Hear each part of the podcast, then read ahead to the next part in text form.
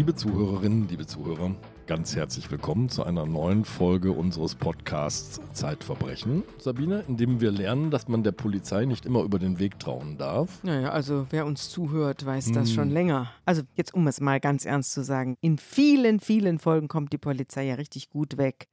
Und wackere Beamte greifen am Schluss zu und so Die weiter. gute Arbeit machen, ja. Ja, Mhm. aber wir haben eben auch ein paar faule Äpfel in der Kiste und über die berichten wir natürlich auch. Und heute ist ein besonders merkwürdiger und skurriler, bizarrer Fall dabei. Da setzt jemand seine polizeilichen Kompetenzen auf ganz besondere Art und Weise ein. Ja, man kann das natürlich auch als Lernprozess in der Polizei. Wie werde ich der bessere Verbrecher?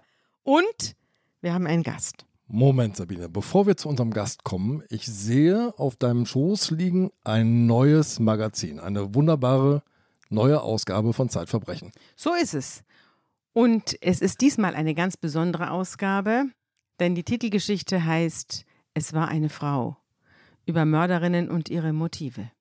Die sind Und- seltener als Mörder, oder? Ja, also jedenfalls was das Hellfeld angeht. Ich habe ja ein Buch geschrieben über nicht entdeckte Tötungsdelikte. Ehrlich gestanden waren da doch die eine oder andere Täterin dabei. Also in deutlich höherem Maße, als man das für möglich hält. Es waren Giftmörderinnen vor allem, denn Gift ist ja sehr schwer nachzuweisen.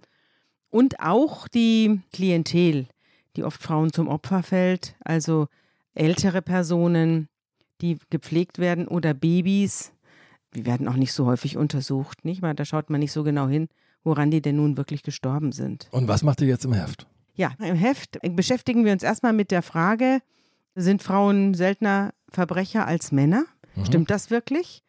Und dann erzählen wir mehrere Geschichten von Frauen, die wirklich irrsinnige Verbrechen begangen haben. Zum Teil historisch, zum Teil aktuell. Also super interessante und spannende Fälle. Und wir haben natürlich auch unsere alten Kolumnen dabei, zum Beispiel Wovor haben Sie Angst? Da fragen wir diesmal einen Psychologen, der mit Geiselnehmern verhandelt. Mhm. Wovor fürchtet er sich eigentlich? Wir Also so ein verraten das jetzt nicht. Polizeispezialist. Ja. ja. Auch super interessant, auch ganz modern jetzt. Äh, Die Polizei stellt ja jetzt sogenannte Super-Recognizer ein. Weißt du, was ein Super-Recognizer ist? Ja, das Gegenteil von mir. Jemand, der sehr gut Gesichter wiedererkennt. Ja, Ich bin ganz miserabel. ja, ich auch. Ich erkenne niemanden, aber mein Mann zum Beispiel, der schießt über irgendwelche Plätze in Großstädten und ruft jemanden zu, du warst mit mir im Kindergarten. Und das ist ein Super-Recognizer. Ja. Das sind also Leute, die hohe Wiedererkennungswerte haben, zum Teil höher als der Computer, der ja mit biometrischen Daten arbeitet. Und die werden ausgebildet für die Polizei und erkennen dann Zeugen oder Verdächtige oder sonst was wieder. Ich wünschte, ich könnte das lernen. Meiner Frau ist immer total peinlich, wenn ich auf jemanden zumarschiere und im Begriff bin, mich vorzustellen, Ja. obwohl ich den Menschen Obwohl du schon seit kenne. zehn Jahren mit ihm verheiratet bist. Ja, ungefähr so. Und wir fragen auch natürlich wieder, wie kriminell bin ich? Diesmal ist es Gregor Gysi. ah, haha, da bin ich sehr, sehr gespannt. Na gut, also soweit. Es gibt natürlich noch viele andere Sachen, aber es würde jetzt zu lang So, werden. das war, glaube ich, Preview genug. ja, Und so einen kleinen Cliffhanger hatten wir ja schon eingebaut. der Gast. ja, der Gast. Hallo. der Gast stellt sich schon gleich selber vor, gehört nämlich hier zu unserem Podcast-Team. Ja. Es ist Anne Kunze, meine Nachfolgerin als Kriminalreporterin der Zeit. Und sie hat heute einen Fall mitgebracht, der uns auch beim Lesen doch in Erstaunen ersetzt hat. Ne? Das kann ich dir sagen. Ich glaube, am besten, Anne, du nimmst uns mit in diesen Gerichtssaal vor dem Hamburger Amtsgericht. Sitzen ein Opfer und ein Täter. Und du hast sie auf bestimmte, sehr besondere Art und Weise beschrieben in deinem Text. Die Polizei, dein Freund und Schröpfer. Nimm uns mit. Wer sitzt da? Da sitzen das Opfer, das als Zeugin auftritt. Wir nennen sie hier Silvia Schwarz. Sie ist 58 Jahre alt, eine alleinstehende Erbin aus der Hamburger Oberschicht. Sie hat Millionen geerbt und sie ist schlank, hat lange blonde Haare. Und dann sitzt da der Angeklagte Erik Mahnke. Er ist zehn Jahre jünger, 48 Jahre alt. Er ist Polizeioberkommissar und war beim Hamburger Landeskriminalamt lange zuständig für Betrug. Und ich fand interessant, dass diese Verhandlung, die hat ja in diesem Jahr im März stattgefunden. Das Wetter war so ganz verhangen. Und so ähnlich war es auch in diesem Fall, weil immer wenn eine Klärung sich auftat am Horizont, immer wenn man dachte, jetzt kommt Klarheit hinein, gab es eine neue Wendung, eine neue Täuschung. Der Erik Mahnke hat sich vorbereitet auf diesen Termin. Ja. Du schilderst eine Absonderlichkeit, die mir noch nie so vorgekommen ist. Nämlich, er hat einen Schnäuzer im Gesicht kleben, der mit der Zeit verrutscht. Ja, es ist vorher wichtig noch zu sagen, dass Erik Mahnke nicht nur LKA-Beamter und Betrugsexperte beim Hamburger LKA ist, sondern auch eine Beratungsfirma hat. Und diese Beratungsfirma hat den wunderschönen Namen Nodolos Fraud Management. Das klingt, finde ich, so ein bisschen seriös und dubios zugleich. Dolos ist altgriechisch für Betrug mhm. und es ist irgendeine Konstruktion wie No Betrug Fraud Management. Also das ist ein sehr interessanter Name. Und der Unternehmer Manke verspricht in dieser Firma, seine Kunden schusssicher gegen Betrug zu machen. Er ist auch immer wieder ganz prominent in der Öffentlichkeit aufgetaucht, bei Verbänden, bei Firmen wie zum Beispiel der Schufa, also der Wirtschaftsauskunftei, und hat dort Tipps, Analysen und unterhaltsame Vorträge gehalten, in denen es auch immer wieder darum geht, wie sich auch einfältige Betrüger mit dreisten Maschen immer wieder zu Erfolg kommen. Aber dagegen gibt es ja ihn, den Erik Manke, den brillanten Betrugsimprägnierer. Und er ist auch gerne mit einem Millionenbetrüger im Schlepptau aufgetreten, den er selbst gefasst haben will. Weil, sagt er, von solchen Experten kann man ja was lernen. Ach, der stellt den auf die Bühne und stellt sich daneben. Mhm, und tritt mit dem auf. Allerdings hat das vor dem Hamburger Amtsgericht für mich so ausgesehen, als hätte der Manke ein bisschen zu viel von so einem Betrüger gelernt. Man kann sich auch im Internet Videos anschauen, in denen der Manke über Betrügereien doziert. Und vielleicht können wir mal in eins reinhören. Da tritt er auch vor dem Hamburger Banking Club und wird gefragt, ob es denn sinnvoll ist, für Banken mit Betrügern zusammenzuarbeiten. Und dazu sagt er: Sie kennen mit Sicherheit den Film Catch Me If You Can, Sir Abigail Jr.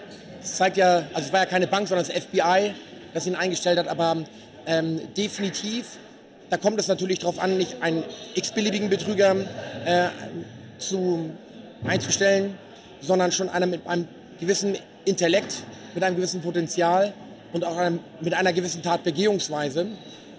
Insbesondere jemand, der sich vorher ganz dezidiert damit auseinandergesetzt hat, wie er seinen Betrug begehen möchte, weil der sich natürlich jetzt in einer Bank ähm, die Antragsstrecken ganz genau angucken könnte, gezielt, Mensch, wie würde ich das jetzt machen? Schwierig bei der Sache ist natürlich, ist immer die Frage, lässt er sich jetzt anstellen, um für seine nächste Serie ein gewisses Know-how zu sammeln? Das wäre schlecht. Er spricht da ja Frank Abagnale an, das finde ich total interessant. Von Catch Me If You Can. Von Catch Me If You Can, genau, wurde verfilmt. Und Frank Abagnale ist ja ein begnadeter Hochstapler, der jahrelang gesucht wurde. Er sagt, er sei der meistgesuchte Scheckfälscher der Welt gewesen und hätte als Co-Pilot gearbeitet, als Kinderarzt, als Harvard-Absolvent, als Soziologiedozent, als Bezirksstaatsanwalt, Assistent. Und wahrscheinlich waren auch diese Hochstapeleien schon maßlos übertrieben. Danach sagt er, hätte das FBI maßgeblich beraten. Das war wahrscheinlich auch maßlos übertrieben. Aber in dieser Sphäre wähnt sich so der Erik Mahnke. Und ich finde interessant, dass er auf diesen Abagnale Bezug nimmt. Ja, wir werden sehen. Er hat nicht nur einen Job und nicht nur eine Qualifikation. Der Erik Mahnke er hat gleich ganz viele, ja. die er an den Mann oder an die Frau bringt. Er sitzt vor Gericht und du schilderst irgendwie sieht der Typ seltsam aus. Total. Also in den Videos, wenn man die sich anschaut oder wenn man ihn auch ohne die Verkleidung trifft, dann sieht er aus wie so ein Fußballprofi nach der aktiven Laufbahn. Also die Haare sind blond gefärbt und die Seiten kurz rasiert und seine Haltung und sein Körper erinnern sich daran, dass sie schon mal besser in Form waren. Aber oh, vor das Gericht. Geht mir auch so. vor Gericht ist der Manke aufgetreten wirklich einer der Prozessbeobachter hat gesagt, der sieht aus wie Räuber Hotzenblotz. Der hatte so ein Toupet auf und einen farblich nicht ganz kompatiblen Anklebebart, dessen Haftungsvermögen auch im Laufe der Sitzungstage nachgelassen hat. Und ich dachte so, okay, ist das jetzt der Auftritt eines Mannes, der sich dem Gericht als genialer Verwandlungskünstler präsentieren will? Also so eine Art Sherlock Holmes von der Waterkant. Also ich, ich wusste auch nicht, was ich damit anfangen soll. Aber darf man das, Sabine, sich vor Gericht verkleiden? Das ist eine sehr gute Frage. Die Gedanken habe ich mir auch gemacht. Darf man das? Offenbar darf man das, sonst hätte das Gericht es ja nicht zugelassen. Er hat es ja sozusagen im Auge des Sturms getan. Aber ich habe es selbst auch noch nie erlebt. Also man kennt ja die berühmten Fotos, wo sich Leute Akten vor ja, die ja, Gesichter genau, halten oder sonst was. Ja, in ja. unterschiedlichen Farben, mal rot, genau. mal grün. Aber dass sich jemand verkleidet und mit Perücke und Schnauzbart daherkommt, das habe ich noch nie erlebt und das finde ich besonders skurril. Ich kann es mir nur so vorstellen, das sich vom Gericht unzureichend geschützt gefühlt hat gegen Fotografen und gegen Zuschauerblicke. Und gegen Zuschauerblicke kann ihn das Gericht nicht schützen, denn der Zuschauerraum ist einfach zu besetzen, das ist im Gesetz vorgeschrieben. Aber gegen die Presse könnte man ihn natürlich schützen, tut man in der Regel nicht ausführlich genug. Und deswegen sehen wir ja auch immer wieder die Bilder, wo die Gesichtszüge dann entweder verunklart sind oder die schwarzen Balken vor den Augen. Das heißt, die Fotografen haben ihn erwischt und müssen ihn dann hinterher, wenn er einen Anwalt hat, manchmal machen sie es ja auch nicht, da zeigen sie den Angeklagten so, wie er ist, bilden sie ihn ab. Und dagegen will er sich halt wehren, damit er auf der Straße, er war ja auch zu dieser Zeit nicht in Untersuchungshaft oder so, er war also ein Bürger unter Bürgern, er rannte auf der Straße rum und da wollte er eben nicht erkannt werden. Und deswegen hat er sich hier verkleidet. Also ich habe seinen Anwalt das auch gefragt und ihn selber natürlich auch gefragt. Und er sagte dann, dass die gefürchtet haben, dass so viel Presse kommt, weil es auch in einem, natürlich in einem Verteiler war. Es war dann eigentlich kaum Presse da, also ich und noch mhm. zwei Lokalzeitungsjournalistinnen. Aber er hatte dann tatsächlich eine Maskenbildnerin damit beauftragt, ihn so herzustellen. Aber erst am letzten Tag zur Urteilsverkündung ist er dann ganz normal erschienen, wieder in seinem Fußballer-Outfit. Aber er scheint der Maskenbildnerin nicht genug gezahlt zu haben, sonst hätte ja der Schnurrbart gesessen, würde ich sagen. Vielleicht kam er auch so ins Schwitzen, dass der Schnurrbart von sich abgefallen ist. Lass uns den Blick wenden auf die Zeugenbank, auf der ja das Opfer der Taten sitzt, über die das Gericht an diesem Tag verhandelt, beziehungsweise an diesen Tagen. Dort sitzt Silvia Schwarz, die ja nicht so heißt. Wir haben sie jetzt so genannt, um sie zu schützen. Und was ist die Geschichte, die sie erzählt? Vielleicht sollten wir dazu noch sagen, dass auch der Erik Manke wollte, dass wir seinen Namen verändern, wir uns aber dazu entschieden haben, den Namen zu lassen, weil er nach wie vor aktiv ist mit seiner Firma. Man kann ihn nach wie vor buchen. Das bedeutet, das Urteil ist noch nicht rechtskräftig. Genau, das Urteil Deswegen ist Deswegen ist er nach wie vor im Dienst. Hier. Ja, also als Unternehmer, äh, ja. Und wir haben als Presse ja schon die Aufgabe, auch Menschen zu warnen vor möglichem Betrug. Übrigens, Andreas, wenn ich das noch kurz voranschicken darf, fand ich interessant, dass Mahnke schon gelernt hat zu reden. Also Sabine, du hast gesagt, er kam ins Schwitzen. Eigentlich kam er nicht ins Schwitzen. Er mhm. kam erst so richtig gut auf gute Art in Fahrt, als er zum Beispiel gefragt wurde, warum es zwischen ihm und der Silvia Schwarz keine schriftliche Vereinbarung gab. Da hat er so ganz selbstbewusst zu schwadronieren angefangen vom Gesellschaftsrecht und hat dann den Richter und den Staatsanwalt belehrt, dass es ein ganz normaler kaufmännischer Vorgang ist und hat mit Wirtschaftsvokabeln um sich geworfen und auch gesagt, naja, sie ist ja in der Vergangenheit immer wieder auf Betrügereien gefallen und es ging darum, sie so bulletproof aufzustellen, damit es nicht wieder geschieht. Bulletproof. Aber Andreas, wenn ich jetzt einen Gärtner beschäftige oder einen Handwerker, der muss mir einen Kostenvoranschlag schicken, mit mhm. dem mache ich einen Vertrag mhm. und äh, dann wird am Schluss unterschrieben und wenn irgendwas schief läuft, dann habe ich was in der Hand, um das Honorar zu kürzen oder um Schadensersatz zu verlangen. Ich mache doch das nicht per Handschlag mit jedem, der durch die Tür kommt, oder ja, du? Du müsstest ihn vorher schon sehr, sehr gut kennen und vielleicht habt ihr schon mehrfach zusammengearbeitet. Dann kann man schon dem Handwerker sagen, pass ja. auf, komm vorbei. Aber normalerweise würde ich doch sehen, dass ich was Schriftliches in der Hand habe. Ja, das würde ich aber auch. Und gerade eine wenn Geschäftsbeziehung Sie, Wir hören ja jetzt gleich, um welche Summen es geht. Ja, und für das, worüber ihr gerade geredet habt, ist vielleicht auch zu wissen, dass die Silvia Schwarz dem Erik Manke nicht als Unternehmer begegnet ist, sondern anders. Ich kann ja mal erzählen, wie die beiden sich kennengelernt haben. Und zwar müssen wir da zuerst sagen, dass es vorher eine Tat gab. Da gab es zwei Männer, zwei ehemalige Freunde von Silvia Schwarz, die wollten ihr helfen, einen Second-Hand-Shop für Luxushandtaschen aufzubauen in einer glanzvollen Gegend in Hamburg. Und die bekamen von ihr Handtaschen, Designerkleidung, ein Darlehen für den Porsche Cayenne und die haben für Frau Schwarz auch Bilder erstanden und auch ein gerahmtes Kleid von Andy Warhol und haben die Rechnung. Ein gerahmtes Kleid ja. von Andy Warhol. Mhm. Hat er das selbst getragen oder? Nee, das hat er designt. Mhm. Und in dieser ganzen Geschichte spielt Kunst eine große Rolle, also Kunst als Wertgegenstand, als mhm. Investition. Mhm. Ich kenne mich da wirklich nicht gut aus, aber ich habe schon verstanden, dass es da auch um viel Geld geht. Mhm. Und dieses gerahmte Kleid, da haben die zwei Männer die Rechnung zu Ungunsten von Schwarz gefälscht Und die Frau Schwarz hat vor Gericht und mir dann auch im Gespräch gesagt, diese angeblichen Freunde hätten sie um einige 10.000 Euro erleichtert. Wie lang ging denn dieses Geschäftsverhältnis, freundschaftliche Geschäftsverhältnis? Da gab es offensichtlich auch schon nur Handschlag, oder? Ja, das ging einige Monate, bis ihr dann klar geworden ist, dass diese falschen Freunde sie ausgenutzt haben. Und dann hat sich die Frau Schwarz an den Anwalt Christian Abel genannt. Der arbeitet heute in der großen Kanzlei und hat auch damals in der großen Kanzlei gearbeitet, Norton Rose Fulbright, internationale Großkanzlei. Und der Christian Abel ist über die Grenzen Hamburgs bekannt. Er hat sich zum Beispiel in die Schlagzeilen gebracht, als er im Hamburger Schanzenpark eine Bürgerwehr gegen Dealer gründen wollte. Ein Vorschlag, den er später zurückgenommen hat.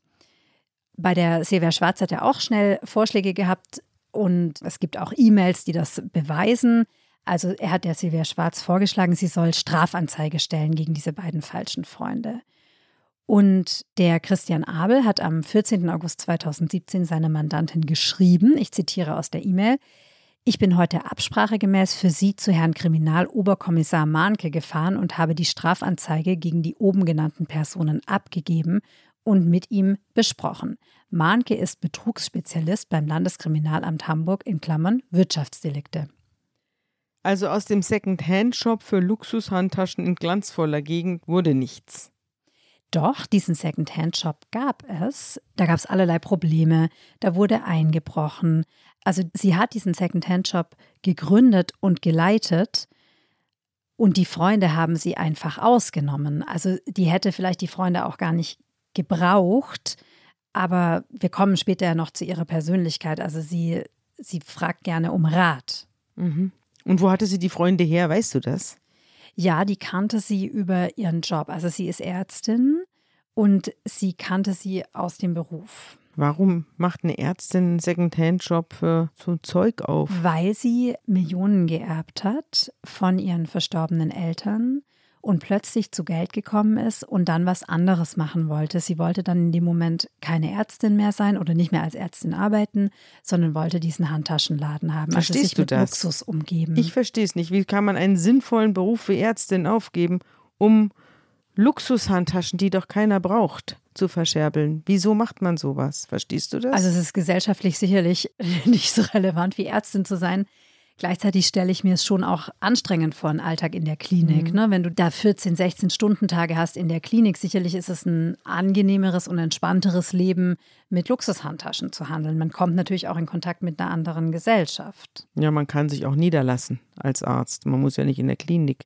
Arbeiten. Aber auf jeden Fall ist es doch ein sinnvollerer Beruf, oder?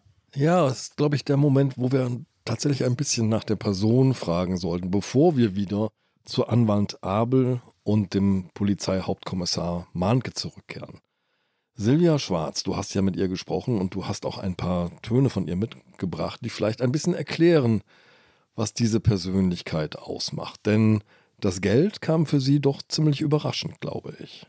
Also, die Silvia Schwarz hat mir von ihrem Leben erzählt, dass sie von ihren leiblichen Eltern misshandelt wurde und in einem Kinderheim groß geworden ist und als Zwölfjährige aus diesem Kinderheim rausadoptiert wurde. Als Zwölfjährige, ja, schon, also schon relativ in einem, spät. Genau, schon in einem pubertären Alter, Mhm. als sie fast Jugendliche, ne? als Mhm. Teenager. Und sie hat mir gesagt, meine Adoptiveltern wollten kein Kind, sondern einen Erben. Und dass ihr Vater sie immer ganz kurz gehalten hat. Und sie hat gar nicht gewusst, wie vermögend ihre neuen Eltern tatsächlich sind. Das hat sie erst nach deren Tod vor einigen Jahren erfahren, als sie eben Millionen geerbt hat.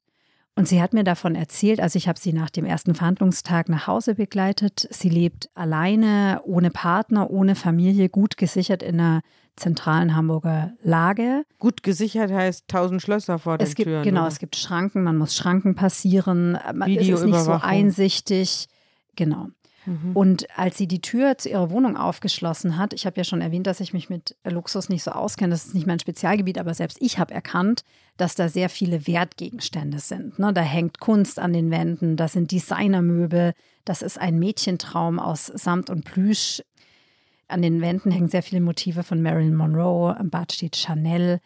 Und die Silvia Schwarz hat mich dann gefragt, als sie einen Kaffee uns gekocht hat und uns Kuchen aufgetischt hat, habe ich ein Schild umhängen, auf dem steht, mit mir kann man es machen? Und ich fand interessant, dass die Frau Schwarz ganz schnell zutraulich wird. Also die ist sehr schnell beim Du, die teilt schnell Persönliches mit. Und ich hatte den Eindruck, dass bei ihr berufliche und private Beziehungen miteinander verschwimmen. Also sie wirkt auch manchmal hilflos und unsicher. Sie kokettiert auch so ein bisschen mädchenhaft und sie wirkt von vielem überfordert. Und deshalb delegiert sie Entscheidungen. Also sie hat Freunde, Anwälte, ganze Heerscharen von Ratgebern und fürchtet, glaube ich, nach meinem Eindruck die Konfrontation und sucht dann eher den Rat. Mit dieser Vorgeschichte wird es natürlich jetzt ein anderes Bild, auch diese Hinwendung zum Materiellen. Ja. Wenn du aus einer Misshandlungssituation kommst, also letztlich Verbrechensopfer bist, über viele Jahre. Ja. Und dann noch im Waisenhaus aufwächst, dann ist natürlich eine Persönlichkeit angeschlagen. Das ja. muss man so sagen. Also gesund kommt man da nicht raus. Ja. Und heile. Wir sind dann ins Wohnzimmer gegangen. Wir haben uns hingesetzt auf in eine Sofalandschaft und auf der Wand hinter ihr war so eine riesige Kreditkarte von Louis Vuitton und es war so eine Glasinstallation, hinter der so dicke glänzende Geldbündel waren und es gab ein Graffiti, auf dem stand Money, Money, Money. Also es kam mir so vor wie ein Wunsch ans Universum, so eine ganze Wand als Vision Board. Und wir haben uns dann da hingesetzt, den Kuchen gegessen, den Kaffee getrunken und ich habe sie gefragt, was ihr Geld bedeutet. Viel. Also Geld ist mittlerweile ähm, ja, der stärkste. Ohne Geld, das ist meine Erfahrung, ohne Geld äh, ist das Leben nicht gut. Also ist der Haupt ähm, noch vor der Liebe sozusagen Geld. Es ist wichtig, Geld zu haben. Und Geld macht glücklich. Wie ist das Leben denn mit Geld und wie ist es ohne Geld? Es ist mit Geld wesentlich einfacher als ohne Geld. Was ähm, hat man, wenn man Geld hat? Was ist dann? Freiheit. Du hast Freiheit zu tun und zu lassen, was du kannst. Ähm, wenn du sagst, ich möchte morgen eine Reise machen, dann machst du eine Reise. Wenn du das nicht hast, kannst du morgen keine Reise machen. Es ist wirklich Freiheit. Du musst nicht arbeiten. Ja, oder man kann arbeiten. Man sollte auch im Nachhinein sollte den Job nie ganz aufgeben. Aber man hat ja, Möglichkeiten, die man mit dem normalen Gehalt nicht so hat. Sie hat schon gemerkt, dass sich die Menschen ihr zuwenden, wenn sie großzügig ist. Sie hat auch ganz, ganz viel Geld verloren, falsche Investitionen, schlechte Jahre an der Börse. Und ich habe sie gefragt, wie es ist, kein Geld zu haben. Schlimm. Also für mich, ich bin jetzt natürlich auch ein bisschen, andere sind da vielleicht cooler und sagen, ja, was denn, stört mich nicht. Mhm. Für mich ist, ähm, das habe ich glaube ich auch von meiner, meiner Mutter, ich weiß es nicht, ab einer bestimmten Summe wenn der Grenzwert erreicht ist, wird man unruhig und ängstlich. Also ich werde ängstlich dann. Ja. Wie hast du den Umgang mit Geld gelernt? Selbst. Gar nicht über meine Eltern, weil meine Eltern haben verschwiegen, dass sie Geld haben. Sie ah. haben immer so getan, als wären sie arm wie eine Kirchenmaus. Du bist nicht in totalem Wohlstand aufgewachsen. Nein. Hast es erst mit ihrem Also Tod ja, ich habe natürlich in deren Haus gelebt, das ist klar. Ja. Aber sie haben mich kurz gehalten, knapp gehalten und mich arm gehalten wie eine Kirchenmaus. Deswegen mhm. musste ich nachholen. Mhm. Ich hatte zu dem Zeitpunkt keine Louis, keine Louis Vuitton-Tasche. Ich bin zu meiner Louis Vuitton-Tasche gekommen, ja, als mal 2000, nach 2008. Nach dem Tod deiner Mutter? Nach dem Tod meines Vaters. Habe ich mhm. mir das erste Mal in meinem Leben eine Louis Vuitton-Tasche kaufen können. Und das wolltest du auch? Das waren. Ja. Das ist sowas das Schönes. Und eine Rolex gekauft, weil. Ja. Und mit Geld in der Tasche. Ja, wie du sagst, Freiheit. Ne? Also für mich wirklich Geld macht frei. Und auch, ja, diese ganzen Leute, die sagen, Geld macht nicht glücklich, das ist eine Lüge. Geld macht glücklich. Also mich macht es glücklich. Mhm. Liebe natürlich auch, aber leider habe ich Pech in der Liebe. Mhm. Und gut, und jetzt leider auch kein Geld mehr, weil diese Betrüger mhm. puh, mir alles genommen haben. Tja. Sabine, schwärmst du auch so für Louis Vuitton-Taschen? Schau mich an. Ich sitze hier in Hemd und Hose mehr oder weniger. Also mir bedeutet das nichts. Aber ich kenne natürlich Menschen, die sich mit Markenartikeln ausstatten. Ich kann es nicht nachvollziehen, was es bedeutet. Und ich habe, du siehst, ich habe auch keine Uhren an. Hast du eine Rolex? Ähm, nein, nur so eine Smartwatch. Ja, Smartwatch für den Herzschlag und das Vorhofflimmern, oder? ja, als Vorsorge. Na gut, also, aber es ist natürlich so, dass Geld oder Materielles für viele ein Ersatz darstellt das merkt man auch bei Erben zum Beispiel, wenn eigentlich es um Liebe geht, um die Liebe der Eltern und man schlägt sich dann um eine Briefmarkensammlung, die Mutti hinterlassen hat, die Vati auch nicht viel meistens. wert ist. aber man fängt dann riesige Prozesse darum an. Also Geld und Wertsachen haben oft eine Stellvertreterfunktion für was ganz anderes, für was Tieferes und auch für was Tragischeres. Deswegen ist es natürlich auf den ersten Blick irgendwie absurd, aber auf den zweiten Blick ist es tragisch. Silvia Schwarz ist jetzt von ihren falschen Freunden um viel Geld erleichtert worden, hat sich an Christian Abel, den Anwalt, gewandt. Der ist zu Erik Mahnke gegangen Genau. und meldet jetzt, Der meldet jetzt, dass der Betrugsspezialist Manke, der Experte, davon ausgeht, dass für den Nachweis eines Betruges die Beweise fehlen. Und dann kommt es zu einem Treffen. Und zwar nicht bei der Polizei, sondern in den Räumen der Kanzlei von Christian Abel an einem Samstag um 11 Uhr. No Dolos Fraud Management. Nein, bei Christian Abel, damals Norton Rose Fulbright. Genau. Ja, aber der Herr Mahnke ist in seiner Funktion als No Dolus da. Ja, da stellst du die ganz entscheidende Frage. Und zwar steht in der Mail, Kriminaloberkommissar Mahnke kommt morgen um 11 Uhr in die Kanzlei, um mit dir zu sprechen. Und er kommt und sagt ihr, dass die polizeilichen Ermittlungen ausgeschöpft sind. Aber zum Glück hat er, Erik Mahnke, ist nicht nur Betrugsspezialist beim Hamburger LKA, sondern er hat eben auch diese Firma Nodolos Fraud Management. Und mit dieser Firma könne er sich jetzt bemühen, Beweise zu sichern, gerichtsfeste Beweise, die eben diesen Betrug, den die beiden falschen Freunde begangen haben, belegen können. Und er hat ihr vorgeschlagen, die beiden Verdächtigen, die leben auf einem schwer einsehbaren Grundstück im Wald, vier bis sechs Wochen lang rund um die Uhr mit vier Mann zu observieren. Und zwar aus dem Gebüsch heraus. Wegen den paar Handtaschen. bei mir klingeln gerade die Personalkosten so runter, die Ja. Stundensätze, die hier abgerechnet werden. Weil nicht nur Personal, der Erik Manke wollte auch Drohnen und Wildtierkameras einsetzen. Und allein für die technische Ausrüstung sollte die Silvia Schwarz 9000 Euro zahlen. Ah, gute Drohne, würde ich sagen. Das klingt, ja, gut, das klingt wie so aus einem Baukasten von einem Detektivspiel, aber auf die Silvia Schwarz wirkte es hochseriös. Aber war Silvia Schwarz klar, in welcher Rolle der Mahnke da jetzt spricht? Spricht er in der LKA-Rolle oder in der Nodolos-Rolle? Oder? Ich glaube eben, dass diese Rollen immer wieder verwischt sind ne? und dass deswegen das auch funktioniert hat. Also sie hat zum Beispiel vor Gericht gesagt, Erik Manke wollte ein Bewegungsprofil der Täter erstellen mit seinen Jungs von der BFE. Und die BFE, das ist die Beweissicherungs- und Festnahmeeinheit der Polizei. Solche Vokabeln, ne, solches Fachjargon ließ sie eben glauben, dass der Betrugsexperte Manke nicht nur als Unternehmer, sondern immer auch als Beamter zu ihr sprach. Also sie hat gesagt, ich sprach ja mit einem Oberkommissar der Polizei. Er hat das alles auf eine so eloquente Art geschildert. Ich bin juristischer Laie. Daneben saß mein Anwalt und hat immer wieder genickt. Das war Anwalt Abel. Anwalt Abel, genau. Ja. Und das hat auch das Gericht überzeugt, dass die Frau Schwarz die Wahrheit sagt, weil so ein Fachvokabular, glaubt das Gericht, kann sie nur im Gespräch mit Mahnke aufgeschnappt haben. Aber das ist natürlich typischer Hochstapler-Sprech. Man bedient sich aus der vertrauenswürdigen Vokabelwelt der Polizei. Und genauso wie der Hochstapler bei Catch Me If You Can Ja. sich äh, da die Pilotenuniform anzieht, obwohl er noch kein Flugzeug von innen gesehen hat. Und er hat übrigens auch über Serien das Vokabular studiert, fällt mir gerade ein. Der hat sich Serien angeschaut, um den Jargon draufzukriegen. ja. Und der Manke kannte natürlich den Jargon. Ich meine, der ist ja LKA-Beamter. Es kommt, wie es kommen muss. Es kommen Rechnungen. Ja, genau. Und interessant ist ja auch, das hat auch der Richter gefragt, ob die Frau Schwarz nicht stutzig geworden ist. Also zum Beispiel, weil die angeblichen Verrichtungen von Mahnke eben nie zu irgendwelchen Ergebnissen geführt Ah, das haben. wäre meine Frage gewesen. Hat er denn geliefert? Genau. Das ist schon, also es ist schon krass, weil sie hat gesagt, also dem Gericht und später dann auch mir im persönlichen Gespräch, dass der Manke ihr immer gesagt hat, er dürfe ihr keine Details verraten, damit sie nicht verbrannt wird, wenn alles vor Gericht kommt. Also dass sie dann noch unbelastet aussagen kann.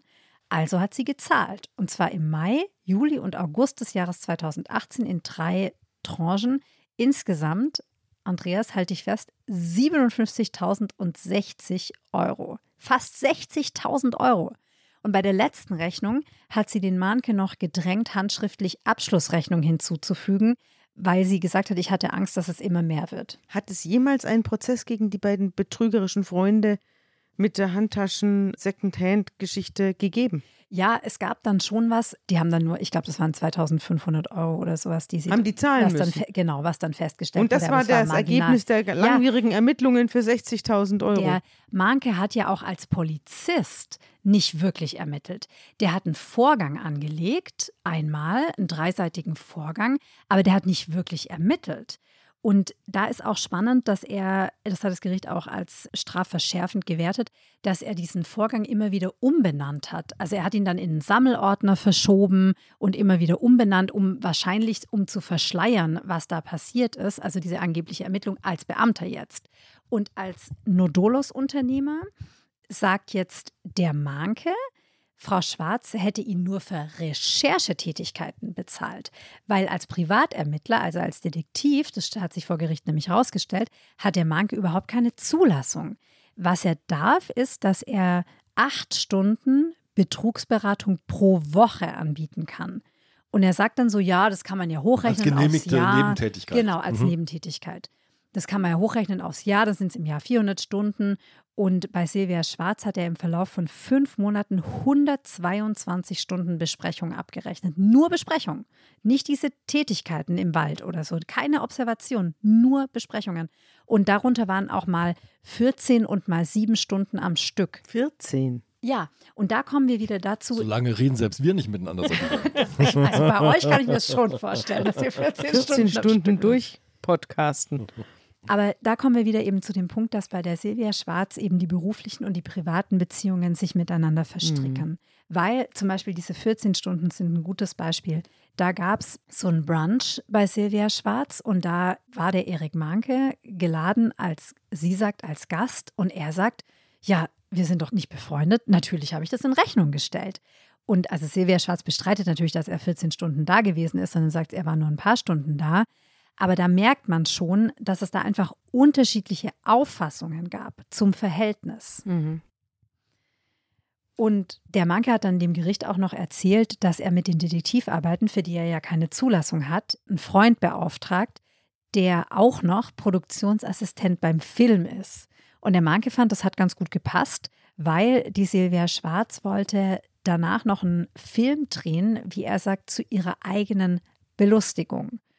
Und nur aus diesem Grund sei übrigens auch die Drohne angeschafft worden.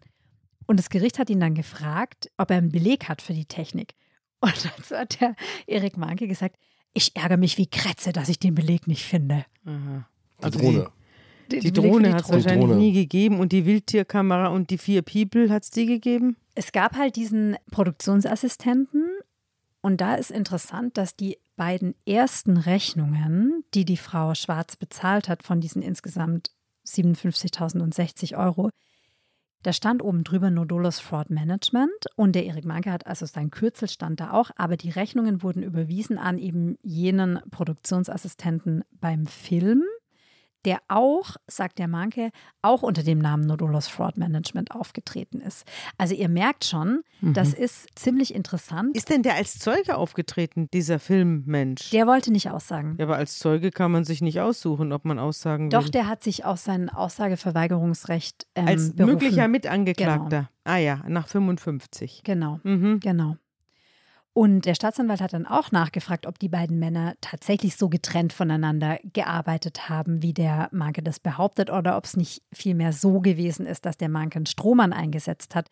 Und da hat ihm der Manke auch wieder gönnerhaft und ungefragt viele Details aus dem Gesellschaftsrecht zu seinem Dasein als Einzelunternehmer erläutert und hat ihm dann auch so angeboten im Hamburger Idiom, wollen Sie erstmal in Ruhe blättern? Ich habe Zeit.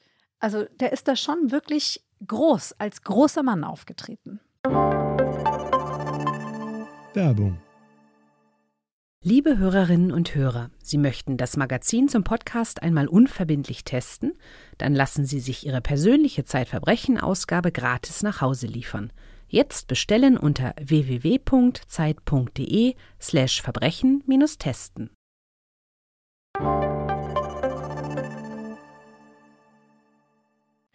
Das Gericht fand eben interessant, dass die ersten beiden Rechnungen über diesen Produktionsassistenten abgewickelt wurden und geht davon aus, dass der Angeklagte von vornherein sein Vorgehen gegenüber Dritten verschleiern wollte, weil er eben von vornherein klar war, dass er keine vereinbarte Gegenleistung erbringen würde. Und deswegen hat er sozusagen diese Rechnungen verteilt. Und er hat behauptet, es sei ein Pauschalbetrag von 57.000 Euro und 60 vereinbart worden, was natürlich das Gericht auch für ungewöhnlich hält. Ich habe nach Erich Mahnke gesucht. Man findet ihn so auf klassischen Portalen wie bei LinkedIn, Nodolos Fraud Management. Man findet ihn bei Xing mit Nodolos Fraud Management. Bist du da überall? Auf LinkedIn bin ich tatsächlich. Das Ah, ja. ist die einzige Community sozusagen, die ich ein bisschen pflege. Mhm. Aber man findet auch DJ Music Service. ist, Oh, der, ja. ist der Mann Multitalent, DJ, Eventmanager. Was ist der? Ja, der Erik Manke ist ein Multitalent und um seine gesamten Talente hier jetzt auch in diesem Podcast zum Leuchten zu bringen, würde ich gern einmal dir erzählen, was noch passiert ist in diesem ganzen Vorfall der Recherche, Ermittlungstätigkeit, wie auch immer man es nennen möchte. Also, der Manke hat gesagt, die Recherche hat kein Ergebnis gezeitigt und die Observation ist nicht zustande gekommen, aber daran ist nur die Silvia Schwarz selbst schuld weil er nämlich von ihr über einen weiteren Anwalt nur einen Ordner mit dem Nachrichtenverlauf zwischen ihr und den falschen Freunden bekommen hat. Und den hat er, Erik Manke, aber gar nicht gelesen. Er sagt, das darf ich gar nicht. Und die Frau Schwarz sagt, ganz anders, das stimmt nicht. Manke hat den Ordner regelrecht studiert und sie dazu so intensiv befragt, dass sie sich in der tiefen psychologischen Analyse glaubte. Und sie hat dem Manke auch das geschrieben und das finde ich total interessant, das würde ich euch einmal kurz vorlesen, dass er dank seiner Ermittlungen und seines Einblicks in den Nachrichtenaustausch mit den Betrügern mitbekommen hat, wie diese, und jetzt zitiere ich aus der E-Mail, mich systematisch und im Laufe der Zeit immer stärker manipuliert und in finanzieller Hinsicht mehr und mehr ausgenutzt haben. Umso erstaunter war ich, als ich erkennen musste, dass nun das Gleiche zwischen dir und mir stattgefunden hat nämlich dass du diese Ermittlungserkenntnisse gegen mich verwendet hast. Seit einem Dreivierteljahr fühle ich mich von dir abgezockt und ausgenommen wie eine Weihnachtsgans. Wir haben ja eben gerade im O-Ton auch gehört, dass sie sagt, hängt mir ein Schild um den Hals, wo drauf steht, mit ihr kann man es ja machen. Also sie glaubt ja, dass die Betrüger, denen sie nacheinander begegnet, äh, voneinander gelernt haben und immer der Genau. nächste vom vorhergehenden.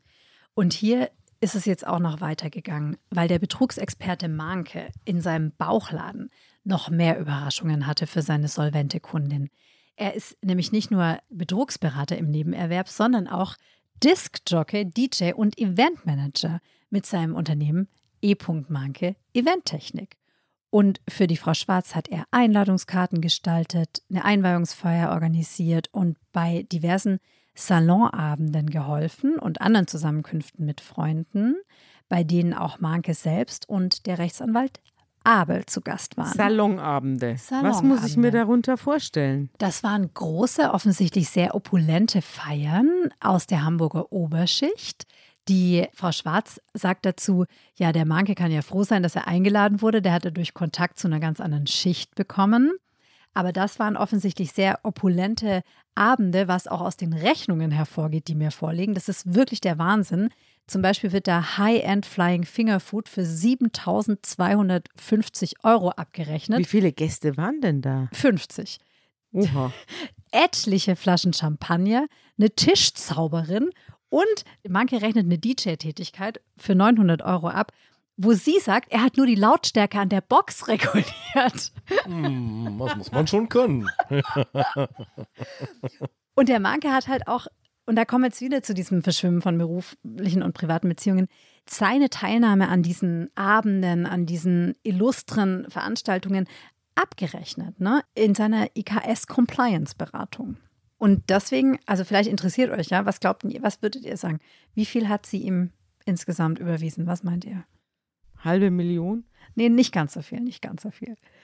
Sie hat ihm insgesamt 104.880 Euro überwiesen. Ist aber trotzdem, finde ich, kein schlechter Deal für Manke, weil er als Beamter nur 3.500 Euro netto im Monat verdient, wie er dem Gericht gesagt hat. Das Ganze fliegt auf, spätestens in dem Moment, als eine Edeka-Rechnung in Ja. einer Tüte gefunden wird. Ja, so geht es eben dann zu Ende mit einer Edeka-Rechnung, die nicht rechtzeitig entfernt worden ist Genau. von einer Tüte. Was hat es mit dieser Edeka-Rechnung Eine auf sich? simple Edeka-Rechnung. Und zwar über 238,83 Euro, falls es euch genau interessiert. Absolut. Und diese Rechnung klebte eben an dieser Fleischtüte. Und der Marke hatte aber der Frau Schwarz gesagt, das Fleisch komme aus einem italienischen Feinkostladen und hätte 750 Euro gekostet. Und da hat sie gemerkt, nee. Er hat einen guten Schnitt gemacht. Er hat einen sehr guten Schnitt gemacht. Irgendwas kann nicht stimmen. Und sie hat dann alles mal nachgerechnet und überall horrende Aufschläge gefunden. Also auch der Champagner wurde zigfach quasi aufgeschlagen. Alles, was er da ihr gegeben hat, war wirklich richtig teuer. Ne?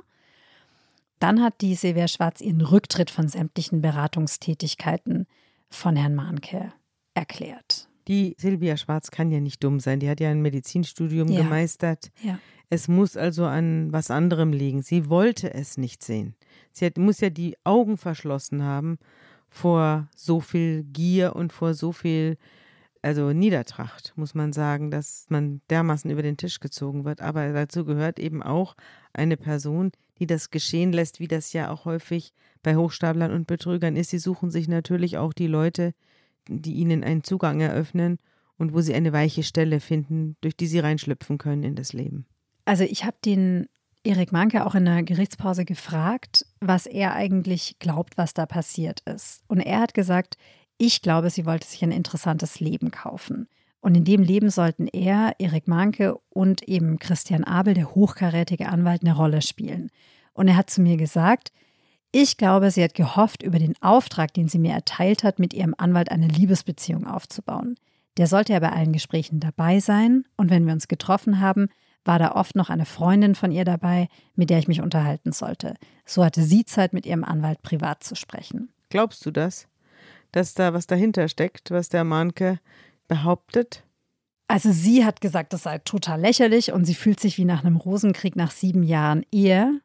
Was ich schon glaube, ist, dass es da einfach große Unklarheiten gibt und Graubereiche. Es war keine normale, geschäftliche, professionelle Beziehung.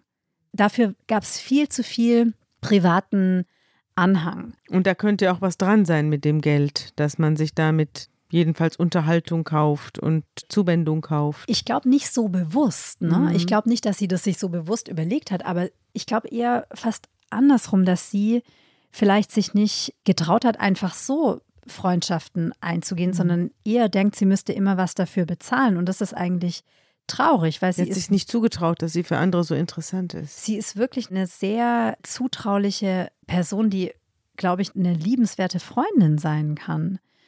Und dass solche Personen, die so offen sind, die sind natürlich darauf angewiesen, dass sie nicht an Betrüger geraten und nicht an Leute geraten, Ja. die sie ausnehmen.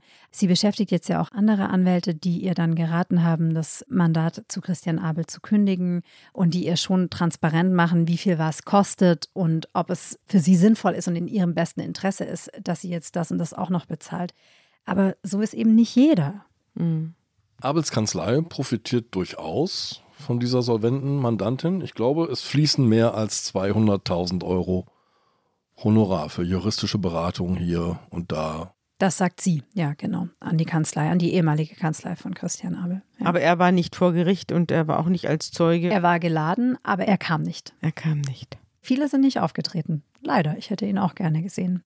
Aber wer umso mehr Raum hatte, also wer dann den Raum aufgrund der ausbleibenden Zeugen gefüllt hat, ist Erik Manke, der auch vor Gericht nochmal beteuert hat, wie professionell er ist und schnell wie der Blitz.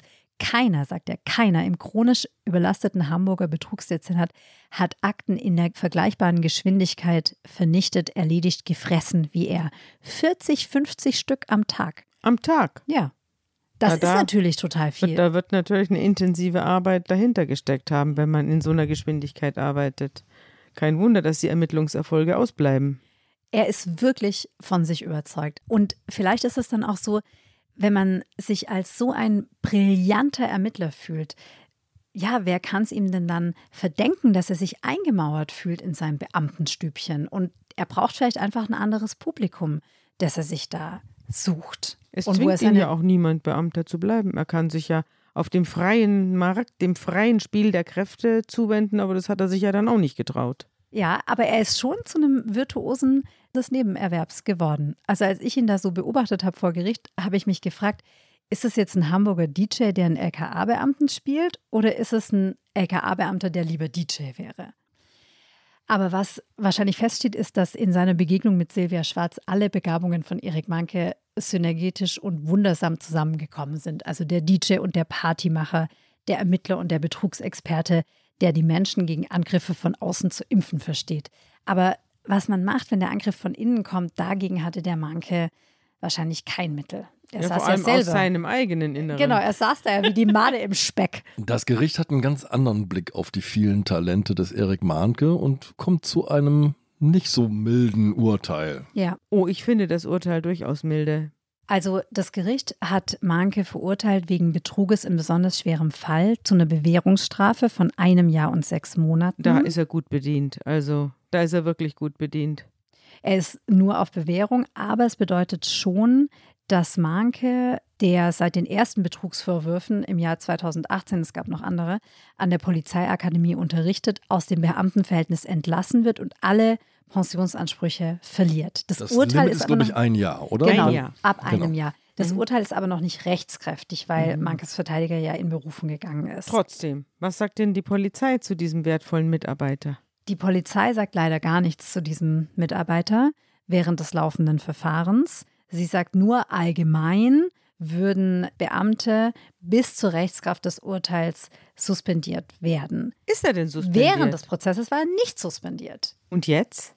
Ich denke ja, aber Sie sagen mir dazu nichts. Ah, du hast nochmal nachgefragt. Ja, natürlich. Und er ist jetzt in Berufung gegangen? Genau. Er ist jetzt in Berufung gegangen. Möchte natürlich seine Pension behalten. Deswegen hat er den Nebenjob in der Polizei ja auch Klar, gehabt. er will ja unter ein Jahr kommen. Ne? Das ist ja. ja klar, verständlich auch. Der Steuerzahler dann auch noch die Pension zahlt für ihn. Ja.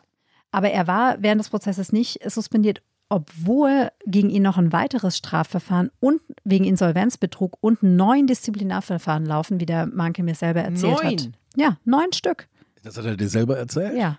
Das hat er mir so gesagt. freudestrahlend. Nö, nicht freudestrahlend. Also er steht unter dem Eindruck, dass er so gut ist, dass Leute ihn loswerden wollen. Ja. Also freudestrahlend deswegen nicht, aber schon kämpferisch. Mhm. Also so, weißt du, so, ich bin das verkannte Genie, man will mhm. mich loswerden. Was hat er denn für einen Verteidiger? Also der wurde verteidigt von einem jungen Anwalt, der auch spezialisiert ist auf Wirtschaftsstrafsachen. Aber das meiste hat der Manke schon selber erledigt. Also der Manke hat schon das meiste selbst erzählt. Mhm. Der Anwalt musste schauen, dass er auch zu Wort kommt. so ungefähr.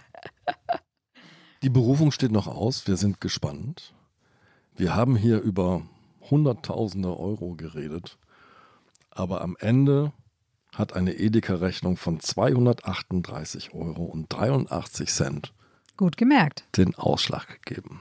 Und wie geht es jetzt mit Frau Schwarz weiter? Was ist ihr weiteres Schicksal? Frau Schwarz muss jetzt ihren Lebensunterhalt selbst verdienen. Die arbeitet gerade in einem Wiedereinstiegsprogramm für Ärzte an der Klinik. Also die Handtaschen-Secondhand-Geschichte ist halt das sich ist erledigt. Das ist vorbei. Und das Erbe ist weg. Ja, und wenn alles gut läuft, dann kann sie in ein paar Jahren ihren Facharzt machen. Aber sie arbeitet in der Klinik in einer nicht herausgehobenen Position und guckt sich um nach dem, was sie da so verdienen kann, was sie jetzt noch finden kann. Und ich finde, dass noch eine spannende Frage offen ist, und zwar die Frage nach der Rolle des Anwalts Christian Abel, der die Frau Schwarz an den Kommissar vermittelt hat. Du hast ja schon gesagt, Andreas, dass die Frau Schwarz der damaligen Kanzlei von Abel für allerlei rechtliche Fragen mehr als 200.000 Euro überwiesen hat. Und ich habe mich natürlich bemüht, mit Christian Abel zu sprechen, auf viele verschiedene Wege, aber er wollte leider keine Stellung zu den Fragen der Zeit nehmen. Wir drücken jetzt Silvia Schwarz den Daumen. Vielleicht wird sie ja im wahren Leben imprägniert gegen den Betrug. Ja, vielleicht. Vielleicht ist es auch ganz schön, im Krankenhaus zu arbeiten, nach all diesen Irrungen und Wirrungen in der sogenannten feinen Gesellschaft. Liebe Anne, Vielen Dank, dass du uns die Geschichte von Silvia Schwarz mitgebracht hast. Ja, schön, dass du da warst. Danke euch.